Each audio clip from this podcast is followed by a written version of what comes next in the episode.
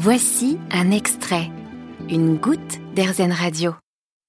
Le rangement. Vous aussi, vous n'en pouvez plus du désordre permanent dans la chambre de votre enfant Pour nous aider à ne pas craquer, pour nous conseiller, avec nous Nadège Larcher, psychologue spécialisée en développement de l'enfant et de l'adolescent, formatrice en communication bienveillante et autrice de Je me débrouille tout seul, mes cahiers pour bien grandir, paru chez Bayard Jeunesse. Bonjour Nadège. Bonjour Eva, bonjour à vous tous et vous toutes. J'imagine bien que les attentes en termes de rangement ne sont pas les mêmes selon l'âge de l'enfant, mais de manière générale, comment encourager son enfant à ranger ses jouets sans s'énerver, de préférence? Alors c'est peut-être le sans s'énerver qui va être le plus difficile. Et d'ailleurs parfois, nous allons nous énerver, nous parents, pas parce que... Euh, euh, c'est quelque chose d'insupportable ou d'insurmontable, mais juste parce que nous sommes trop fatigués et il faut prendre en compte euh, cette notion de fatigue. Et d'ailleurs, si on préfère ne pas s'énerver, il vaut mieux ranger les jours où on est un petit peu disponible, euh, le samedi matin ou le dimanche matin. Voyez, éviter les rangements à, à la dernière minute. Il y a quelque chose qui va être très important, c'est d'entendre et d'accepter qu'il va falloir faire ensemble. Faire ensemble, en tout cas au début, jusqu'à 6-7 ans de l'enfant, ça va être très difficile pour lui d'être tout seul. Et souvent aussi, il va nous falloir accepter de lancer euh, l'initiative, de donner l'impulsion.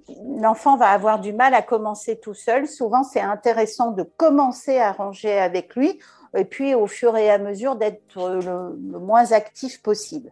Alors, il y a quand même quelque chose qu'il faut dire, c'est que nos enfants nous connaissent bien et euh, ils savent que s'ils laissent traîner un petit peu les choses, on risque, nous, de mettre le turbo et de ranger à leur place.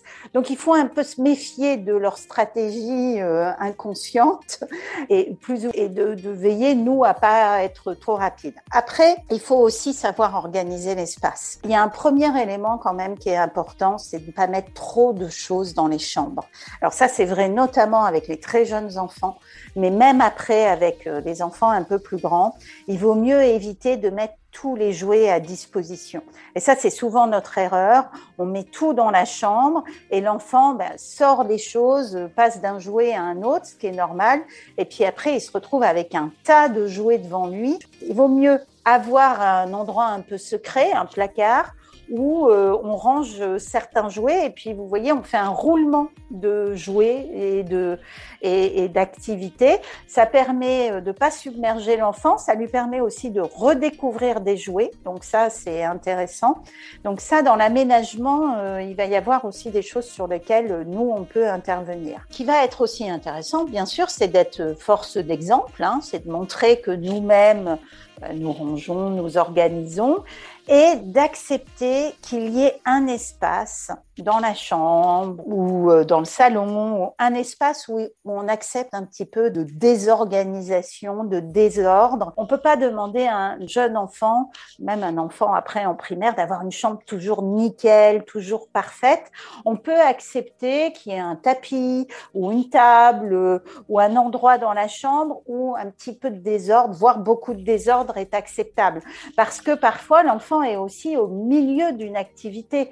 Et vous voyez, euh, nous, on voit juste les Legos qui traînent par terre et ça nous agace, mais peut-être que ces, ces Legos qui traînent par terre, c'est le début d'une construction, c'est toute une histoire que nous, on n'envisage pas. Donc, avoir une table, un tapis où on autorise euh, le bordel, hein, on va dire ça comme ça, ça peut être quelque chose vraiment important et ça permet de faire des concessions avec l'enfant, de lui dire, OK, le reste de ta chambre est rangé et ce coin-là, tu peux le laisser comme euh, construction. Merci beaucoup, Nadège Larcher. Vous avez aimé ce podcast Erzen Vous allez adorer Erzen Radio en direct. Pour nous écouter, téléchargez l'appli Erzen ou rendez-vous sur erzen.fr.